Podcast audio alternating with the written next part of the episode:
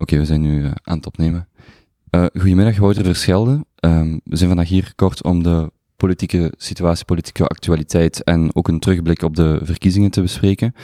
Heel kort, um, politiek journalist, schrijver van Stop de Persen, met een S, niet met een Z. Mm -hmm. um, en de oprichter van Newsmonkey. Daar denk ik dat heel wat mensen u van kennen en sinds kort, of de, de, laatste, de laatste, het laatste werk waar u u nu mee bezighoudt is Newsweek, het uh, ja. Vlaamse maanblad. Klopt ja. dat? Um, het is een maanblad in papier, maar het verschijnt ook digitaal regelmatig. We hebben elke dag updates en is ook een, een um, weekmagazine, eigenlijk alleen een, uh, een online magazine. Mm. Um, ja, dat klopt allemaal. Dus uh, ik zit er al, denk ik, 15 jaar in in de journalistiek in Vlaanderen. En um, dus ik had eerst bij de Standaard, dan een tijdje bij de Morgen en dan uh, heel even bij de VRT die een panorama gemaakt over uh, de toekomst van de media en daar ook dat boek uh, Stop de Persen van. Maar eigenlijk was dat een zijsprong over media. Het gaat, mijn, mijn hoofdactiviteit is gewoon politieke journalistiek. Mm -hmm. Want het boek Stop de Persen kwam ook uit voordat Newsmonkey werd opgestart. Ja. Dat was in dezelfde periode. Mm, uh, dat was daarvoor, is dat geschreven. Um, ik heb toen naar een aantal modellen gekeken van wat, wat werkt er in de journalistiek en wat niet. Um, waar geloof ik zelf in?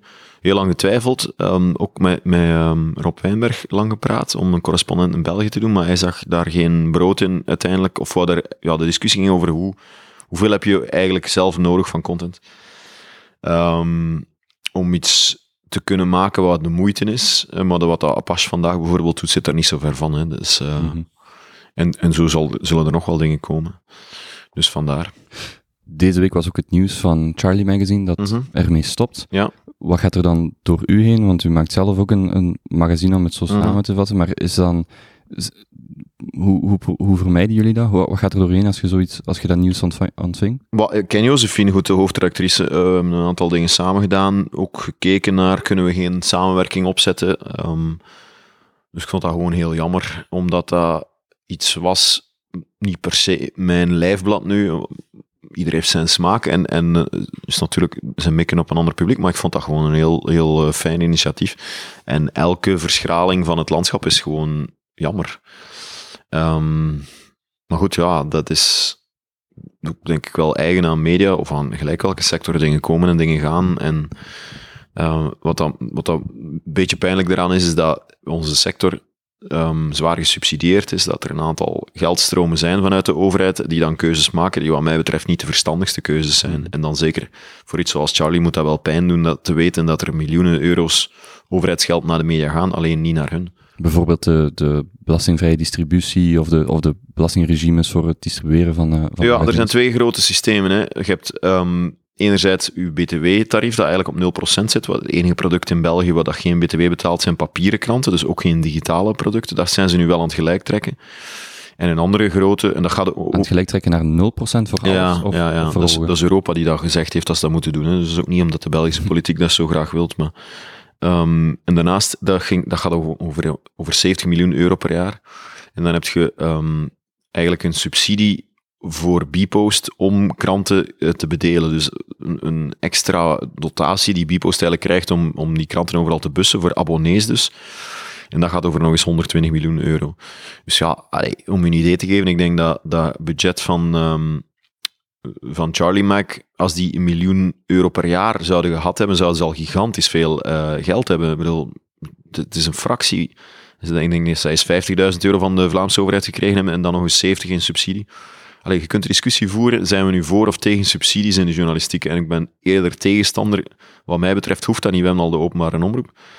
Maar eh, als je dat dan gaat doen, en je geeft zoveel geld aan, aan andere privé-spelers, ja, dan, dan klopt er iets niet in die distributie. En dat, dat is... Speelveld is niet gelijk voor... Uh, nee, dat is wel duidelijk dat dat niet gelijk is. Hoe is dat voor Newsweek? Hebben, hebben jullie... Nee, omdat wij een maandblad zijn en papier hebben we dat ook niet. Hè. Die, die, die persdistributie, ik denk dat je 50 keer per jaar of zo moet, of, of 48 verschijnen, dat hebben we niet. Dus uh, wij passeren niet langs de kassa. Mm -hmm. Dus jullie willen dezelfde, dus wat Josephine daar beschrijft, dat is voor jullie even, evenzeer de realiteit. Dat echt een... Ja, dat weet je als je eraan begint. Natuurlijk, als je dat landschap een beetje kent, dat dat uh, een erg groot voordeel is voor die papieren kranten. Um, ik heb dat ook al heel vaak aangekaart, maar dat is een, um, daar spelen allerlei invloeden. En uiteraard, ja, die mediabedrijven hebben gewoon een, een serieuze macht op, die politiek. Hè. Als je ruzie begint te maken met uh, grote mediabedrijven in België als politicus, dan moet je maar beter stevig in je schoenen mm. staan. En er zijn een aantal mensen telkens opnieuw bij die regeringsonderhandelingen geweest, die dat niet gedurfd hebben, in 2014 niet, en ik vermoed dat dat nu ook heel moeilijk zal liggen. Er is een, een heel sterke lobbying daar, hè. ook van Bipo zelf natuurlijk, het gaat over honderden miljoenen euro's. Mm U zegt, beschrijft u zichzelf als uh, politiek journalist? Is dat ja. de kern, kern hoe, hoe u naar uw werk kijkt? Want u, ja, bent, ja, dus u, onder, u onderneemt, uh, u, u, schrijft, u schrijft die essays, uw politiek journalistiek werk. Mm -hmm.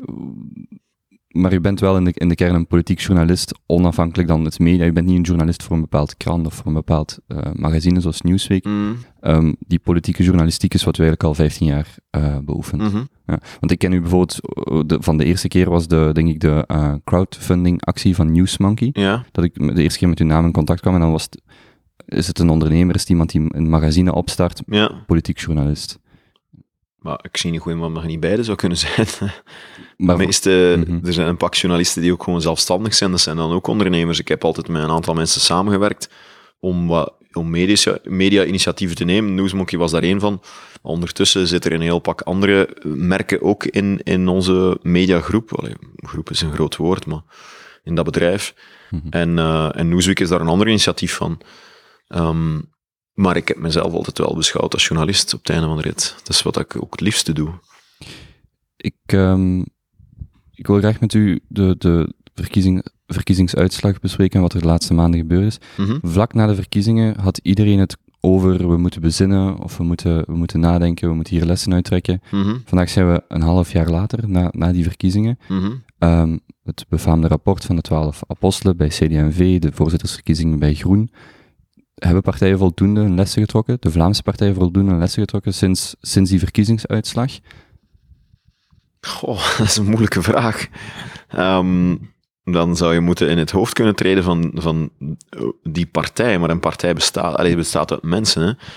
Ehm, ik denk dat we moeten beginnen bij de vraag: is het, welke, welke lessen kan je trekken uit een verkiezingsnederlaag? Ik, ik vrees, als ik dat voor hen moet invullen, dat de meeste partijen um, de verkeerde lessen trekken uit die verkiezingsnederlaag. Uh, er zijn twee dingen die mij zijn opgevallen bij, die, bij de winst van Vlaams Belang vooral. En dat is één, heel simpel, gewoon hoeveel geld hebben partijen besteed aan welke soort campagnes en met name um, aan digitale campagnes. Dus uiteraard een klein beetje mijn dada, omdat dat ook al vijf jaar is waar wij mee bezig zijn. kennen professioneel Facebook ook zeer goed. Um, als ik zie welke bedragen dat er gespendeerd zijn vanuit Vlaams Belang in vergelijking met andere partijen, dat is echt waanzin. Dat gaat over een, een veelvoud van tien. Dus om een idee te geven, ik denk dat uh, na de Vlaams Belang-politici, Tom van Grieken 400.000 euro en nog een aantal andere uh, per persoon, uh, zat een Koen Geens bijvoorbeeld al 20.000 euro in, in, in spending op Facebook. Dus eh, dat zijn bedragen die, die je niet kan vergelijken. En Vlaams Belang heeft daar gewoon iedereen weggeblazen qua advertentie. En volgens mij is Facebook nog altijd de meest um, kostenbatengewijs de meest interessante investering om advertenties te gaan doen. Zeker omdat je heel gecibleerd kan gaan werken uh, met politieke advertenties, heel goed kan mikken op, op rauwe emoties. En eigenlijk hebben andere partijen, ook NVA, die dan zogezegd een fantastisch apparaat hebben om dat allemaal te doen, hebben dat gewoon links laten liggen. En hebben, eigenlijk was dit de Facebook-verkiezing, wat dat vreemd is, omdat in Amerika hebben we dat bijvoorbeeld in 2012 al gezien. Um, maar is het niet heel moeilijk voor, dus voor een partij om daar een les uit te trekken? Wel, laat me even, dat is één punt. Dus die, die, in die Facebook, ik zie dat eigenlijk nu nog. Hè, als je, vandaag stond er in het laatste nieuws een interessant stuk waarin ze zeiden, ja, Vlaams Belang gaat gewoon door met op Facebook te spenden. Nog eens 150.000 euro sinds de verkiezingen. En de rest, alle partijen samen doen nog niet eens 100.000 euro. De tweede partij die zo gigantisch gescoord heeft op Facebook en ook echt zware budgetten daarin gestoken heeft, is, zijn, is de PvdA, de communisten. Een beetje de ironie dat zij zwaar gaan investeren in een, in een commercieel uh, kapitalistisch bedrijf zoals Facebook, maar ze hebben het wel gedaan. En dat is geen toeval, dat zijn twee extremen die heel hard op die social media trekken. Um, en een ander groot fenomeen en dus mijn punt is, ik heb niet het gevoel dat de klassieke partijen en zelfs Groen echt doorhebben dat die veldslag online verder gaat en dat die moet gewonnen worden. Of dat er moet minstens een debat komen van hoe gaan we om met politiek en Facebook vandaag. En een tweede punt um, is het fenomeen van de stemtest. Wij hebben uh, heel veel denk alle Vlamingen samen zeker minstens één keer een stemtest ingevuld. Op de VRT ging dat in de miljoenen. Ik weet dat het laatste nieuws pochte met het cijfer van 4 miljoen Vlamingen die op HLM.b de stemtest hadden gedaan. Maar die stemtesten zijn niet zo vrijblijvend, ook al heb je daar een academische ondersteuning, mensen die dat op voorhand hebben getest. Uh, het punt is dat, dat die um, partijen dat heel goed tweaken en dat die eigenlijk kunnen invullen wat ze zin in hebben om te zorgen dat je bij hun uitkomt in de stemtest. Dat moet allemaal niet consequent zijn. Een partij zoals Vlaams Belang heeft er ook geen enkel probleem bij om bedragen, of, of laten we zeggen, een, een, partijprogramma neer te leggen op basis van die stemtest, waar dat totaal absurd is als je het zou gaan uitrekenen. Ze beloven langs links heel veel sociale maatregelen, uh, extra pensioen, minder lang gaan werken budgetair hoeft allemaal niet te kloppen, terwijl andere partijen wel de moeite gedaan hebben om dat na te rekenen en proberen een coherent uh, programma neer te leggen, want ze weten straks gaan we moeten regeren ook en alles wat we nu beloven gaan we misschien op een dag wel moeten inslikken dan. Dus wat blijkt uit die stemtesten ook, dat er massaal op Vlaams Belang is uitgekomen en dat legitimeert op een of andere manier de stem voor Vlaams Belang. Dus ik denk ook daar, als ik eh, eh, een voorzitter ben van een Vlaamse partij, dat ik dringend eens zou willen gaan praten met HLN en VRT en een aantal anderen, ook de standaard, die dat doen en zeggen, jongens, snap wel wat dat hier eigenlijk veroorzaakt, want je geeft een vrijgeleide aan mensen die eigenlijk ja, aan partijen om heel populistisch te werk te gaan met die tool, en aan mensen om eigenlijk eh, een, een soort... Uh, ja, moet ik dat omschrijven? Uw stem voor Vlaams Belang wordt gelegitimeerd, wordt witgewassen door de autoriteit van een stemtest van de Standaard of van VRT, die zeggen, ja, eigenlijk moet je toch Vlaams Belang stemmen. En dat is iets wat dat ook grotendeels genegeerd wordt, wat ook in de journalistiek eigenlijk aan voorbij gegaan wordt, maar dat volgens mij wel heel schadelijk is, want als je kijkt naar eh, postelectoraal onderzoek, de reden nummer één bij Vlaams Belangkiezers waarom ze voor een partij gestemd hadden, was die stemtest. Dus dat is niet zomaar iets vrijblijvend en we gaan daar nu waarschijnlijk vier jaar over zwijgen en dan, dan gaan een aantal mediamerken weer met dezelfde oefening komen, volgens mij. Maar um, ik vind dat een heel kwalijke evolutie als u, we hebben nu ondertussen de Vlaamse regering die is gevormd. Mhm. Hoe kijkt u terug op die periode waarin de NVA en, Vlaams Belang met elkaar onderhandeld hebben?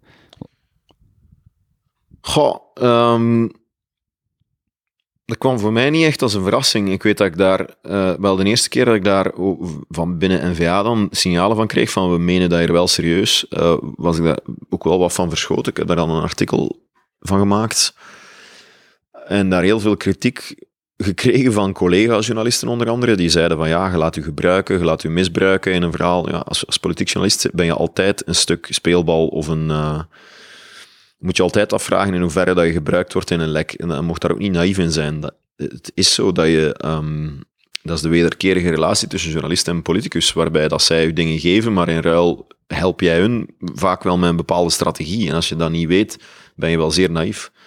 Maar in deze ging het wel meer als over um, NVA of anderen een handje helpen door daar iets over te schrijven. Namelijk, de, uh, wat achteraf ook bleek, dat is een heel serieuze oefening geweest van, uh, vanuit NVA om te kijken van moeten we dat cordon niet doorbreken. Waren trouwens ook niet de enige partijen, zijn andere partijen die daar ook wel mee bezig geweest zijn, die dat voor de schermen um, manifest ontkend hebben, maar waar ik wel van weet dat, dat, dat die discussie er geweest is. En ja, je komt gewoon op een een politiek-strategische vaststelling dat dat cordon sanitair iets heel um, moeilijk is voor andere partijen om mee om te gaan. Dat N-VA daar ook nu officieel afstand van heeft genomen. Um, de vraag is of dat, dat überhaupt houdbaar was. Um, het is een vrij uniek fenomeen. Er is nergens in West-Europa waar dat extreem rechts zo in, in iets soortgelijks zit als dat cordon sanitair bij ons. Je hebt in veel landen gewoon het feit dat ze meer regeren met uh, rechtse regeringen, zoals in Oostenrijk of Italië. En um, ja, ik heb daar geen glazen bol. Ik heb er zelfs wat mij betreft geen persoonlijk oordeel over of dat NVA dat nu al dan niet moet doen, maar wel de vaststelling dat doordat ze dat nu zo lang gedaan hebben en zo ver gegaan zijn in die gesprekken, dat je in 2000, um, ehm, wanneer is de volgende verkiezing? 19, dus, dus in 24, en, um, krijg je zo opnieuw gemeenteraadsverkiezingen en federale verkiezingen, maar eerst die gemeenteraadsverkiezingen. Hm dan zal het heel moeilijk zijn om dat een aantal lokale coalities nog tegen te houden. Want, want, want u zegt net zelf, zoals dat een stemtest deels misschien een Vlaams Belangstem legitimeert. Mm -hmm. N-VA dat zolang met Vlaams Belang stemt, legitimeert dan ook de redelijkheid misschien van die partij, waar andere partijen afstand gaan nemen en zeggen nee, die partij is überhaupt niet redelijk en dat ja. moet in stand worden gehouden. Ja, uiteraard. Uh, als je met mensen aan tafel gaat, geeft je al het signaal aan dat je ermee aan tafel wilt gaan, dat je dat überhaupt wel zou overwegen om een coalitie mee te maken. Maar ik denk ook wel dat dat de, um, een stuk de waarheid reflecteert bij MVA, dat er een pak mensen zijn die, die uh, wel degelijk een coalitie zouden willen maken met Vlaams Belang onder de juiste voorwaarden. Um, wat dat wel fundamenteel veranderd is ten opzichte van de vorige generatie Vlaams Belangers, dus Gerolf Annemans, maar met name Philip de Winter, um, is dat er een bereidheid is van Vlaams Belang onder Tom van Grieken om uit dat cordon sanitair te stappen. En dat is wel iets anders natuurlijk. Je kan wel zeggen, wij, gaan, wij willen met hun samenwerken als er niet mee samen te werken valt, omdat ze geen water bij de wijn willen doen, omdat ze niet een aantal standpunten gaan moeten afstand van nemen, ja, dan, dan heeft het geen zin om te gaan praten. Maar dat was in deze ook wel anders. Mhm. Ik denk ook wel dat je moet ruimte laten aan partijen om, om die evolutie te maken. Um, maar goed, dat is een discussie die evengoed op eh, links kan gevoerd worden als op rechts. Hè. Ehm, N-VA zegt nu, ja, wij willen wel samenwerken met Vlaams Belang, maar zij, sluiten wel alle deuren voor PvdA, voor de communisten. Ik denk dat alleen Groen en um, ehm, SPA bereid zijn om met uh, PvdA in zee te gaan. Ook lokaal hebben ze in Zelzaat een coalitie met de SPA, de PvdA. En ze hebben het ooit eens gehad in een district in Antwerpen, maar CD&V, NVLD en uiteraard ook NVA geven eigenlijk aan dat ze even goed een cordon naar links toe hebben als naar rechts. Mhm. En ook daar moet je je van afvragen van, is dat allemaal houdbaar en is dat eigenlijk wel gezond? Want je, je, je, je trekt mensen nooit in bad. Hè. Je laat ze nooit toe om eens te tonen of ze wel degelijk beleid kunnen maken, ja of nee. Is het de huidige regering, de nieuwe regering, wordt dan de regering van de verliezers genoemd? Mhm. Ja, dat is ook gewoon. Is, ja, is, maar is dat de juiste... Doet dat afbreuk dan aan de legitimiteit van het beleid dat ze nu gaan voeren? Is dat... Oh. Is, is het... Ik denk dat niet, omdat... Je moet niet vergeten dat die verkiezingen binnen vijf jaar zijn gaat binnen vijf jaar niemand meer wakker liggen van was de regering van de verliezers of de winnaars. Die regering zal zijn eigen imago wel zetten. En op dat vlak zijn ze natuurlijk niet zo geweldig gestart met Jan Jan Bon.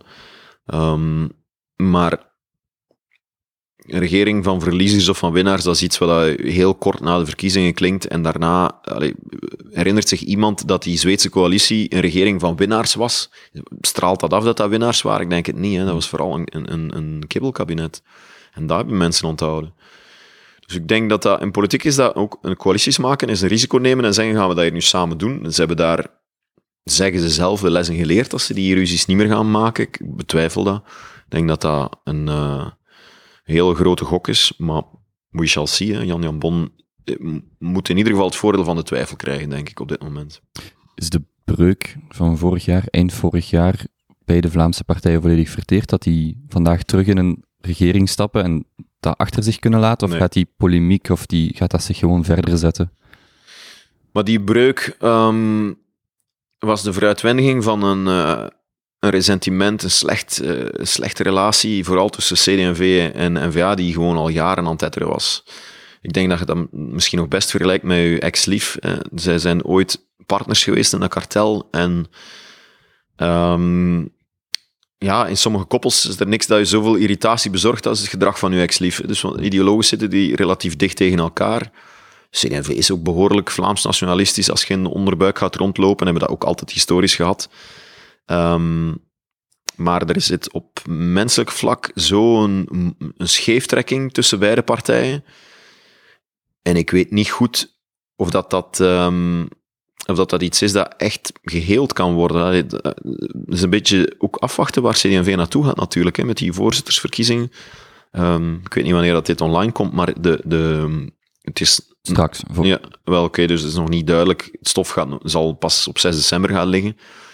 En dan gaan we misschien wel zien of CD&V toch een stuk meer naar rechts opschuift. Um, of het manifeste partij blijft van ja, ACW'ers en eerder de linker, linkervleugel, maar zeker in dat laatste geval gaat die relatie met uh, eh, NVA niet echt verbeteren, denk ik. Mm -hmm. Ver, even korte zorg, verwacht u dat CD&V naar rechts gaat opschuiven?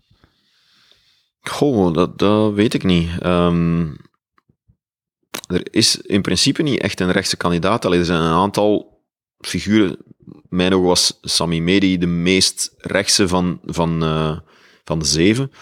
Ja, Hendrik Bogaert doet uiteindelijk niet meer. Ja, Hendrik Bogaert doet mee. Zeer vreemd eigenlijk. Hè, want mhm. als er zeven kandidaten waren, wat hij ook wist, dan wordt het mathematisch al niet zo moeilijk om tot die tweede ronde te geraken als je enige naamsbekendheid hebt. Dus ik denk echt een kwestie van niet durven.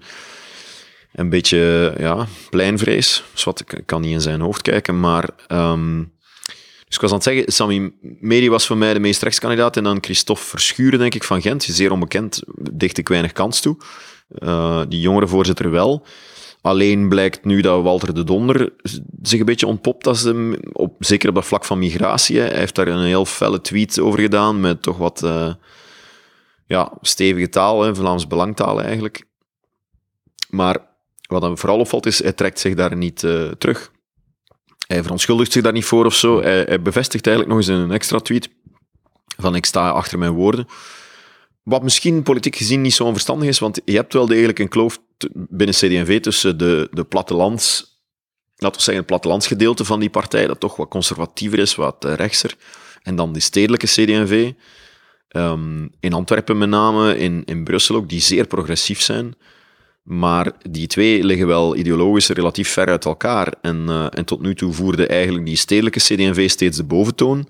Maar het um, gros van uw CD&V-leden zit wel op, die, mm -hmm. op dat platteland. Ja, de Donder is uh, burgemeester van Afligem. Ja. En uh, ik, zag, ik heb het filmpje ook bekeken in de tweet. Um, hij, hij lijkt daar de, de positie van Hendrik Bogaert, of meer die, die, die uh, richting uit te gaan, mm -hmm. die stem wel, wel naar boven te brengen als hij tot voorzitter zou schoppen. We zien dat wel. Of tenminste in die voorzittersverkiezing die stem te verwoorden. Ja, ja dat brengen. klopt. Hè. Dat valt mij ook op. Ja. Maar goed, zit daar een grote politieke strategie achter? Of heeft die man gewoon vanuit de buik uh, dat geponeerd als zijnde zijn waarheid? Ja.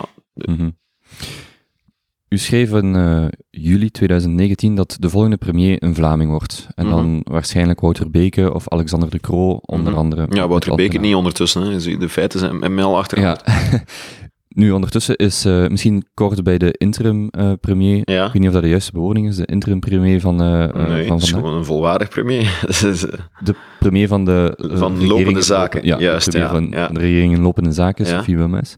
Um, hoe lang gaat zij het nog moeten het premierschap nog moeten op zich nemen? Ja, de, de, tegenwoordig is, dat uh, gevaarlijk om voorspellingen te doen. Hè? Want je ziet, ik heb er al een gedaan die er volledig naast zat met Wouter Beek. Um, maar ik vermoed dat dat ergens tot zeker volgend jaar zal duren, januari, februari misschien. Um, zoals de zaken er nu voor staan, zie ik eigenlijk weinig tot geen beweging. Dus ja. Maakt Alexander de Croo dan, om terug te keren op, ja, op dat de denk ik artikel? wel. Um, misschien, misschien toen nog die gedachtegang van, van het artikel. Wel, ja, de gedachtegang van het artikel is eigenlijk als volgt. Er komt met aan grote waarschijnlijkheid grenzende zekerheid een coalitie met de PS. Dus mathematisch zeer moeilijk om de Franstalige socialisten uit een coalitie te houden, laat staan eigenlijk onmogelijk. Dat verklaart ook waarom dat het zo lang duurt op dit moment federaal omdat er geen alternatief is behalve de PS en omdat de PS eigenlijk geen zin heeft om snel te schakelen. Ze hebben eerst die, die gewestregering gevormd, ze hebben dat met een paars-groene coalitie gedaan. En ze zijn federaal eigenlijk nog altijd niet klaar om eigenlijk duidelijk te zeggen we gaan wel of niet met NVA. Maar je moet toch ook niet uh, naïef zijn. De PS, als ze zouden moeten kiezen tussen een coalitie paars-groen of een coalitie met NVA, ja, dan is het wel duidelijk dat die coalitie met N-VA veel moeilijker ligt. Enige reden waarom je zou kunnen bedenken waarom ze dat willen doen, is eigenlijk, ja, er is een probleem met hun financiering op lange termijn, zowel van de federale staat, maar vooral van de gewesten en, en met name het Waalsgewest en de Waalse, uh, Franse gemeenschapsregering. Dus het wordt allemaal wat complex, hè, maar het gaat eigenlijk over geld. Maar bij de PS zou moeten zeggen, ja, doen we dat nu, dat gesprek, of doen we dat bij de volgende verkiezing, na de volgende verkiezing in 2024? Als we dat nu doen, dan kan er eventueel al over dat geld gepraat worden, en dan moet je wel met N-VA aan tafel, dan moet je eigenlijk naar een staatshervorming gaan. Maar nog eens, wat hebben ze daarbij te winnen, behalve dat? Dus het is wel duidelijk dat ze liever een linkse regering zouden willen, eerder een paars-groene regering. Plus, er is in 2014 wel een heel duidelijke um, conclusie geweest voor de PS na de regering Di Rupo. En dat is dat de wedstrijd 16, het premierschap, dat hun dat 0,0 heeft opgeleverd. Hm. Dat ze daar eigenlijk geen winst bij hebben, dat ze veel luxueuzer zitten in een positie, zoals N-VA trouwens nu ook gedaan heeft, als grootste partij om niet de premier te leveren. Plus ook, het staat gewoon qua imago, qua communicatie zeer moeilijk om met een Franstalige premier daar te gaan zitten, ten opzichte van een, een uh, ja, toch wel dominant Vlaanderen, zowel in cijfers als economisch, als een stukje mediatiek. Dus is het niet onverstandig, en is ook wat de redenering vanuit de PS, van we gaan dat premierschap aan Vlamingen aanbieden. En dan is de vraag, ja, wie? Um, ofwel N-VA, als het een coalitie zou zijn met de PS, maar dan is het weer de vraag, de PS zou het wel willen aanbieden aan de Vlamingen, maar misschien net niet aan de NVA en zeker niet aan Bart de Wever. Dat zou wel heel symbolisch zijn. En die zou zelf ook niet staan springen. Juist, er is altijd een, een uh, afkeer geweest bij Vlaamse nationalisten om te veel aan de macht te gaan zitten. Vicepremier zoals Jan Jan Bon, dat mag nog wel, maar premier is toch nog een trap verder. Maar Federaal inderdaad. you never know. Hè, dat, dat, Stel je voor dat ze dan toch in good faith zouden gaan onderhandelen dan sluit ik dat wel niet uit dat Bart de Wever ooit eindigt in de 16. Mhm. Maar goed, dan zijn we ook alweer zeven stappen verder. Hè. Um, maar de logica gebiedt u te zeggen, ja, het is toch wel vanuit de PS geredeneerd veel realistischer om naar een paars-groene regering te gaan. En dan zijn er twee, de twee grootste partijen die overblijven aan Vlaamse kant, is ofwel CD&V ofwel VLD. En één van beide minstens zijn nodig om paars-groen te maken. Dus dan zou je met 12 zetels uh, in de 16 kunnen geraken. Dat was eigenlijk de redenering van dat stuk. En die gaat vandaag nog wel op. Um, alleen is nu Koen Geens in plaats van Wouter Beke. Dus schrap die naam, zet dan Koen Geens in de plaats. En dan geldt dat stuk nog wel, denk ik. Even niet als politiek journalist, u zelf, maar als burger. Hoe, hoe, kijkt een burger hier naartoe? En ik, heb, ik bedoel dan niet louter de regeringsonderhandeling federaal en hoe moeilijk dat die is, maar het, het was uh, in de laatste afspraak op vrijdag van vorige week, uh, ging het over de schijnbare onmacht of niet-reactie van publiek en, en mhm. media ook deels, denk ik, dat ze aanhaalden. Mm um, hoe, hoe, kijkt een burger hier zelfs naar? Uh, hoe, wat, wat, moet ik hier zelfs van vinden? Tja.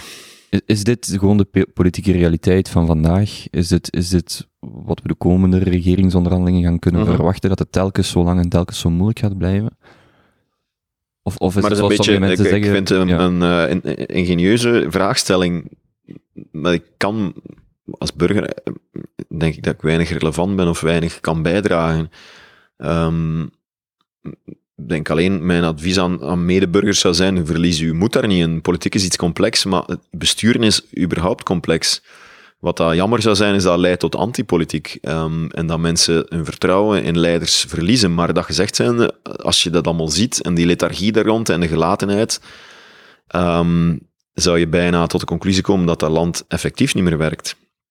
Alleen, en dan spreek ik terug als politiek journalist, er, er zijn een aantal objectieve redenen waarom dat dit gebeurt. En één daarvan is dat de analyse, het land werkt niet, uh, eh, NVA in de hand uh, werkt. Zij, zij hebben er belang bij om aan te tonen dat het land niet werkt. Dus je moet u afvragen, um, waarom duurt dat zo lang deze keer? Waarom is het, ik heb je al uitgelegd, de PS is aan het wachten. De PS is mentaal niet klaar om tegen hun eigen achterban of, of Wallonië te zeggen van wij gaan met de NVA regeren. Maar beseft ook dat een experiment zonder NVA heel moeilijk is. Dus zij hebben heel veel tijd nodig. Ze nemen ook die tijd zeer uitgebreid, hè, want ze roken eigenlijk hun tegenstander uit. Maar NVA tegelijkertijd heeft ook geen enkel belang bij een versnelling of bij het aantonen dat België werkt, omdat de onderliggende these is, we hebben confederalisme nodig. Dus je zit met twee grootste partijen die eigenlijk ja, die lethargie en dat wachten en dat aanslepen eigenlijk niet als iets negatief ervaren. Dus dat is een heel cynische situatie, maar dat kan wel best zijn dat dat op een dag verandert. Hè. Eh, wat, dat opvallend is eigenlijk in België, je hebt natuurlijk de evolutie, als ik, als ik zelf kijk, ben 15 jaar geleden begonnen als politiek journalist ehm, bij de Standaard toen. En daar worden onder de wedstrijdredactie partijen verdeeld en als jongste krijg je dan de kleinste partij en dat was toen NVA. Dus dat was mijn eerste partij. En het was nog, eh, nog net voordat ze in kartel gingen met CD&V, dus toen hadden ze één verkozene in de Kamer, als ik me niet vergis, Geert Bourgeois, en dat was het. Dus er is wel een verschuiving geweest op die 15 jaar die behoorlijk spectaculair is, hè, van, van mini-partij naar uh, marktleider. Maar als je dat vergelijkt met andere Europese landen, hoe snel en hoe volatiel dat landschap daar gaat, kan je op één cyclus, één verkiezing een totaal ander landschap krijgen. In die zin is het behoorlijk statisch eigenlijk bij ons en zit dat nog behoorlijk vast. Hè, vergelijkend met Frankrijk, waar Macron tot, uh, denk drie jaar geleden niet eens bestond, die partij. Dus eh, ik zou niet te snel de moed opgeven als burger en, en een soort uh, geloof in het, in het systeem wel overhouden. Maar dat gezegd zijn, ja, iedereen ziet wel dat zoals het vandaag draait, dat dat uh, op zijn einde loopt, dat dat, dat dat moeilijk houdbaar is. Zijn het argument van nieuwe verkiezingen, federaal? Ja, goh, er, er zijn een aantal afwegingen bij dat, bij dat nieuwe verkiezingen. Om te beginnen, er, je hebt de meerderheid nodig in de Kamer om nieuwe verkiezingen te krijgen. Die zie ik vandaag niet, want de meeste partijen hebben schrik. Ehm, de reden waarom dat, uh, scenario naar boven komt, is omdat de PS dat wel degelijk als een alternatief ziet. Omdat zij het gevoel hebben, na die Waalse onderhandelingen, na een botsing met PTB, PvdA, met de communisten, dat ze er eigenlijk uh, als winnaars zijn uitgekomen en dat ze kunnen aantonen van wij regeren wel, zie eens, wij presteren dat wel. Um, zij claimen die linkervleugel nu volledig op. Van ja, zij, nee, dat gaat ook een deel over, over um, naar dat kiespubliek toe, van wie gaat er hier voor u zorgen? Wie zal er zorgen dat er een pensioen is of een sociale zekerheid? Of, dat is een achterban. PTB niet, hè, want die doen niet mee, die zetten zich aan de kant. Wij zijn uw providers, wij zijn het, uh, als je het heel stout wilt zeggen, het Romeinse systeem van cliëntes.